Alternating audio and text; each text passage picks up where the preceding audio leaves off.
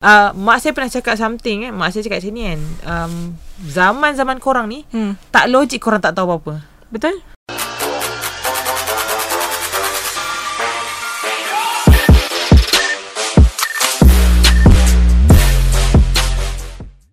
Okay, Assalamualaikum warahmatullahi wabarakatuh. Okay, hari ni ada dengan saya seorang tuan. Tuan tapi wanita. Ah, mana tuan. ah? Oish.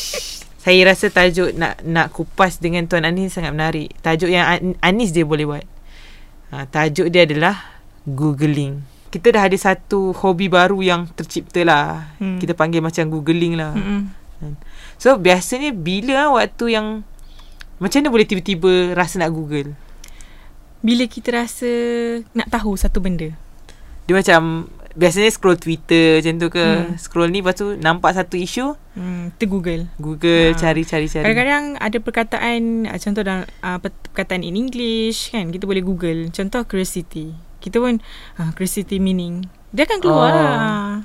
late, latest lah Google apa kalau ingat ataupun apa Latest- benda yang paling pen, paling menarik sekali benda Google orang rasa macam benda tu remeh dan kecil tapi macam Anis rasa macam eh menarik ah benda ni tak perlu yang lately lah benda Google yang paling menarik Okey. sekali Tadi Anis Google satu benda. Google apa Finland. kenapa Google Finland Sebab kan uh, sekarang Malaysia sangat dahsyat lah dengan keadaan e- ekonomi, keadaan COVID. hmm. So kawan cakap nak nak pindah Finland lah. Pasal Hmm. macam Finland Oh nak tahu lah negara tu Negara Finland So dia cerita lah Finland ah, Sejarah dia Border dengan ah, Sweden hmm. Ah, ni set-set uh, Wikipedia ni. Jenis guna Wikipedia untuk dapat, dapat tahu semua benda. Saya tengok satu, saya rasa The Voice Blind Edition macam tu lah. hmm. Tahu The Voice yang rancangan nyanyi tu? Ha, ha, saya nyanyi tengok yang kids punya version. Hmm.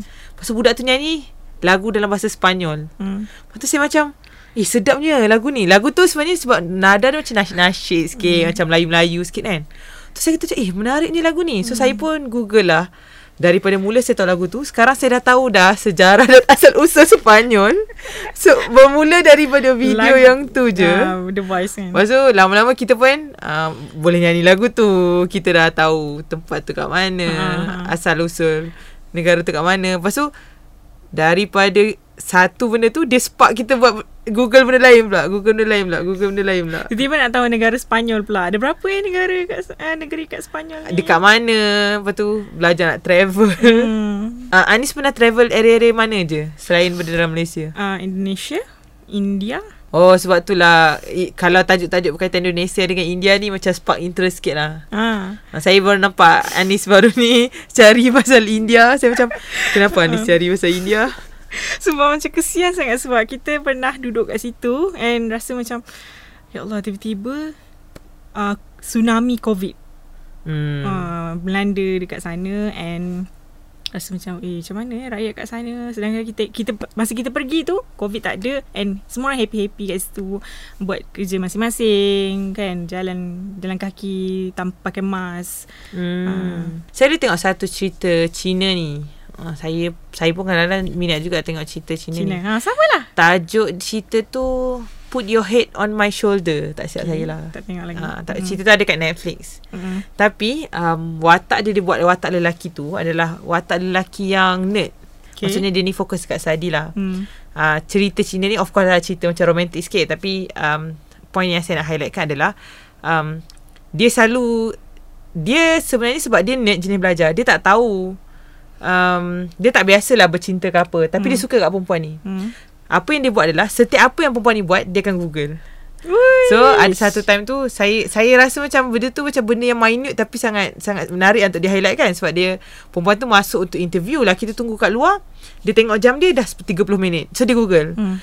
uh, apa maksud interview yang lasted for 30 minit what does it mean kan macam tu so ada Sebab satu dia suka kat perempuan tu So dia nak tahu perkembangan Ah, perempuan nak bagi tahu kuasa Google bagi dia Hmm. dia dia tak tahu sebab dia adalah orang yang macam tak tahulah tentang benda tu kan Hmm. so dia menggunakan googling ni untuk enhance dia punya knowledge lah Hmm. In a way sebenarnya kalau kita cakap tentang di, um, masa sekarang ni um, kita kena ada rasa untuk googling tu uh, untuk those um, kita panggil apa pengetahuan am. Yeah. kan? Kita kena tahulah pengetahuan am tu uh, kalau bukan pengetahuan am pun kita panggil dia trivia lah. Mm-hmm. benda yang kita nak tahu tentang negara itu ke tentang benda ni ke kan? Sebab kita tak tahu tentang benda tu. Kalau kita tahu kita boleh belajar kan? Hmm. Macam kadang-kadang kan um, dalam grup WhatsApp ada kawan-kawan tutor dia cakap apa maksud ni? Bla bla bla. Apa apa maksud uh, jawatan grade 41 contohnya kan Masa kita dalam hati hmm, Boleh juga google benda ni Tak perlu Hmm. kot nak tanya dalam grup Betul. Uh, mak saya pernah cakap something kan. Mak saya cakap macam ni kan. Um, zaman-zaman korang ni, hmm. tak logik korang tak tahu apa-apa. Betul? Sebab everything can be Google lah. Yes Semua hujung jari Kalau orang cakap kan, eh saya tak erti lah buat ni, saya tak erti lah buat benda ni. Kita Hmm. kata macam, oh there must be something wrong lah. Sebab eh, semua benda yang erti tu sebenarnya, kalau dia Google dan dia cari, kalau kita tak cakap Google lah. Hmm. Kalau dia, contohlah saya nak belajar buat uh, video. Hmm. Lepas tu, saya first first Google dulu. Kemudian saya boleh tengok YouTube. Saya boleh. Man, sekarang uh, sistem internet tu sendiri membolehkan kita ni macam tak boleh kita cakap kita tak Betul. tahu nak buat apa. Betul Even sekarang dekat Google Banyak course free tau Ah, course betul. free Kan kita kata Eh covid lah Lama lockdown Tak tahu nak buat apa Okay google je Course apa yang nak belajar uh, Even law Business Sebab semua online sekarang Ah, ni. Semua online Dan kau Kalau cari yang free tu Package lah hobi googling ni idea dia adalah kita nak ajak orang bahawa sebenarnya um, kita berada dalam fasa yang lambakan ilmu, Ilmu. dan knowledge Yeah. ni sangatlah besar sebenarnya hmm. ki, um, semua benda tu dekat dekat hujung mata kita je sama ada Hmm. nak atau tak nak buat Betul je betul um, Dan sebenarnya Kan kita ingat um, Al-Farabi Tokoh-tokoh uh, Ilmuwan yang dulu Hmm. Kan Sekarang kita mungkin Tak dapat jumpa Tapi Sebenarnya kita sendiri boleh jadi Tokoh-tokoh yang hebat tu Dengan Belajar ilmu-ilmu kat Google ni hmm, betul Hmm. Jadinya Al-Farabi 2021 Alaf 2021 oh Bob, Bob pun boleh juga Ah. sebenarnya supposed to be kita ni akan tahu lebih banyak maklumat berbanding dengan orang dulu-dulu sebab Hmm. betapa susahnya dia nak cari kan Betul merentas air lah, lautan api lah. Hmm, Hmm, kita hmm. sekarang ni sambil duduk, sambil sembang, sambil ni tak perlu macam tak perlu susah-susah pun nak dapatkan maklumat tu. Betul. Hmm. Kadang-kadang um, nak naik LRT tapi tak tahu alamak nak pergi Masjid Jamil nak ber- stop kat mana eh? Google je. Betul. Ah kan. Sebenarnya um, saya saya saya saya pernah cakap sebelum ni tapi saya travel ke Europe ada orang tanyalah beraninya travel tanpa menggunakan um, agent ke apa kan maksudnya like ah. Travel guide, literally backpacking Ah. Ha, tapi sebenarnya kita kata kalau kita Google, like kita tak perlu Google asing-asing pun. Berapa hari kita nak duduk kat tempat tu? 24 jam. So kita cari 24 jam di Sofia contohnya. Ah, menarik, Akan ada menarik. tujuh orang yang tulis pasal benda tu. Ha-ha. Kita boleh ikut sebiji-sebiji je. Hmm. Ataupun kalau kita lebih pandai lagi, kita mix, mix and match. Ah, kan? mix and match. Betul betul betul. So benda tu boleh cari. Sekarang ni um, search engine bukan googling je. Hmm. Kita ada YouTubing. Ha, Hmm. boleh ing lagi apa lagi? Pinteresting. Betul. Ha, pin- Instagram Ah, ing. Instra Instagramming, ha, Ah, Twitter ing, semua benda tu bagi maklumat. Lagi-lagi Hmm. kalau thread-thread Twitter. Hmm.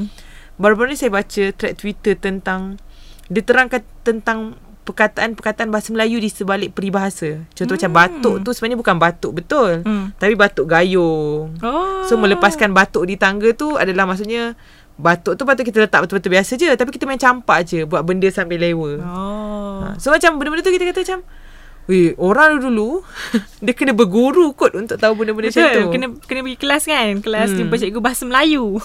Sekarang ni macam ah Twitter, Ah, Google, betul. semua tu benda, dah, dah boleh dapat dah. Baguslah untuk ilmu edukasi dan apa bad effectnya? Ah, itu kalau problem tentang Google ni Mm-mm. um, ba- bukan problem. Bagus tentang Google ni adalah dia bagi kita segala jenis ilmu. Kita Mm. boleh pergi ke setiap ceruk tanpa sempadan. tanpa sempadan. Mm-mm. Tapi itu jugalah dia punya cons dia sebab dia tanpa sempadan dan dia spread. Mm-mm. Um, sometimes kita ni bak, bak kata orang dulu lah bila kita belajar tak berguru kita tak tahu macam mana kita nak proseskan ilmu tu. Hmm. Sometimes ilmu tu banyak dan lambakan yang sangat banyak tapi cara interpretasi ilmu tu kadang-kadang yang bahaya. Betul. Lagi untuk uh, Gen Z kan? Z. Hmm. kuasa dua. Gen Z Z. Z, Z, Z, Z. Ha. Banyak Z dah. Mm-mm. Uh, uh, sebab itulah sekarang ni macam banyak ajaran sesat lah Banyak fahaman yang pelik-pelik Betul. lah Mm. Ada yang take it literal Ada Mm. yang sama ada tak belajar habis Sebab semua ambil maklumat Cut, cut, cut, cut Macam sikit-sikit-sikit Itu Mm, je lah Tak habis. Ha. Tak habis Mm. Kalau nak google tu Google lah berjam-jam Tapi ni jenis google 10 minit je Lepas tu terus Oh, post dekat tahu dah. Facebook ah, Saya dah check dah eh. Sebenarnya vaksin ni adalah Agenda, Agenda Yahudi, Yahudi. ah. So kita kata macam Oh bahaya juga google ni kan kan uh, itulah bad effectnya um, memang kita kata um, banyaknya uh, ilmu tanpa sebadan ni Al-Farabi moden kan tapi uh, kita jangan lupakan uh, bad effect di sebalik Google Ink. Hmm. Google Ink dan macam-macam uh, sosial media yang lain. Apa eh guideline-guideline yang mungkin properly taklah kita kata itulah cara yang paling baik. Tapi orang yang dah jadi hobi googling ni apa restriction-restriction ataupun peringatan-peringatan tentang kesedaran? Macam mana kita nak pastikan kita google ni dia adalah within um, satu ruang lingkup yang baik lah First kita boleh um, offerkan ataupun cadangkan uh, kos-kos uh, yang ada kat Google hmm. untuk education and Hmm. kalau untuk entertainment kita boleh uh, suggestkan uh, mana-mana um, laman web yang provide uh, li- cerita yang best-best. Contohnya Abnormal Summit. cerita apa tu Ha kan mesti tak tahu Abnormal Summit tu dia uh, macam dalam parlimen. Ah, Ah, dia doku- dokumentari ke? Uh, and uh, dokumentari. Tapi dia ada siri juga. Dia ada episod-episod sampai dah 100 lebih dah. Hmm. um, yang provide oleh negara Korea hmm. and dia orang pilih satu uh, dia dia orang duduk macam dalam satu parlimen bulatan tapi duduk pakai smart-smart tapi sebenarnya dia orang tengah bincangkan contoh ada satu topik Hmm. uh, contoh sekarang isu contoh Google lah kan so ada wakil dari Brazil, uh, Spanyol, Afrika, Ah. Malaysia, uh, negara-negara yang datang wakil tu and diorang boleh bercakap dalam Korea Hmm. and kalau tak boleh diorang akan cakap dalam English lah. Cerita tu bagian ni sangat bagus lah sebab kita memanglah kita perlukan hiburan tau tapi Hmm. dalam sama dia selitkan education juga. So hmm. kita tahu pasal negara tu punya parlimen macam mana. Macam, ah, satu hari tu Anis tengok uh, pasal parlimen Korea kan. Uh, parlimen Abnormal Summit dia orang keluarkan tajuk tu. And Malaysia cerita pasal parlimen Malaysia tapi dia tak adalah menyentuh secara detail cuma dia cerita apa yang ada kat negara aku ni macam tu. Hmm. So representkan negara masing-masing. Hmm. Menarik sebenarnya. Um, saya rasa saya pun pernah tengok lebih kurang macam talk show dekat Korea juga. Uh, I think dia macam dia buat meja bulat tapi macam late night punya meja bulat. Okay. Waktu tu saya macam tertengok, tak tahu macam dia tertengok eh. Tapi waktu tu dia nak bincangkan tentang um, umur yang paling sesuai untuk berkahwin. Hmm. Untuk Korea, untuk untuk negara dia orang lah, Korea lah. Jadi bila dibincangkan macam dia bawa segala statistik lah bahawa orang-orang Korea ni kebanyakannya kebanyakannya kahwin umur 30 lebih. Hmm. Uh, uh, kebanyakannya akan uh, mencecah even 40 pun untuk kahwin. Tapi bila dibandingkan negara-negara Asia yang lain, contoh macam Indonesia, Malaysia, Hmm, Filipin, kebanyakan dia orang adalah uh, umur average untuk dia orang kahwin adalah rendah. Mm-mm. So dia bincangkan kenapa adanya macam tu dan pro and cons uh, orang yang kahwin awal dengan orang kahwin lambat which mm-hmm. is waktu tu saya memang stay for the next hour mm-hmm. sebab perbincangan tu saya rasa macam menarik untuk kita dengar dan kita cakap oh ini adalah satu insight yang sangat baru lah. Hmm, betul. Uh, and uh, untuk guideline juga Anis ada adik darjah 2 paling bongsu. Hmm. So dia memang online learning kan PDPR kan sekarang And masa dia tengah guna laptop ataupun handphone Anis akan make sure duduk lah sebelah dia Kita bukan duduk Sama-sama kita macam buatlah kerja kita Supaya dia tak nampak lah sangat kita tengah buat Hmm. kerja kan Tapi kita intai-intai juga dia tengah buat apa ha, Ataupun kita je datang kat dia Layan lah dia Ashan nak tengok apa ni ha, Y8 je kita main game ha. hmm. Supaya dia tak alone And dia macam ah, Aku dah tak tahu nak buat apa Lepas tu tekan-tekan Tiba-tiba out Keluar benda lain hmm. So Hmm. kita tak nak lah benda tu And cubalah untuk kalau ada adik-adik yang kecil-kecil tu uh, Jangan biarkan dia seorang-seorang Cuba hmm. untuk Walaupun kita macam lalu sambil lipat baju ke Kita intai-intai sikit je Tak apa Hmm, satu satu bentuk pemantauan uh, dia Secara tak sebab langsung lah. touch and go lah. Ah, At least betul. kita touch, jangan go je kan. Betul kan okay. Okay, menarik kalau kita um, bila kita cakap tentang googling ni sebab dia adalah satu um, benda yang akan berkait rapat dengan internet. Mhm. Mm-hmm. Rasanya kalau kita diberi masa untuk bincangkan lagi internet ni secara meluas, hari hmm. ni kita macam akan go googling je. Hmm. Kita bincangkan segala contoh-contoh tempat untuk googling. So untuk episod kali ni, take home message untuk googling. Baik atau tak? Okay, kita tahu semua ada pro and cons. Uh, as Ani sendiri, uh, ke mana baik dia? Uh, mungkin Anis sendirilah boleh bagi tahu apa uh, had-had ni Anis, Anis letakkan pada diri Anis lah okay. untuk memastikan googling ni stay on the right track. Um, bila dah tak ada apa-apa, keluarlah dari Google. Okay. Ha, simple je. Ya, dia macam dia kena ada sebab untuk masuk dalam Google dulu. Yeah. Because of that curiosity then we can go lah. Mm. Okay. Nice one. So, insyaAllah kita akan um, seronok juga bincang benda-benda internet ni dengan uh, Tuan Anis, cik. kalau Anis kita je. Anis je okay kalau kita ada ruang esok lusa nanti mungkin kita boleh masuk YouTubing Twittering Eh, kan, kita boleh masuk Googling ke? Gu- eh, sekarang googling dah lepas ni kita buat Twittering. Twitter Bersiri pula kan? ah benda-benda berkaitan dengan internet ni sangat menarik TikToking lah. Kan macam best je ah TikToking. sebab tu nama program kita sembang tak habis sebab banyak betul benda kita nak kupas Boleh, boleh. betul lah okay, jadi kita jumpa pada sesi yang seterusnya Assalamualaikum warahmatullahi wabarakatuh Bye-bye.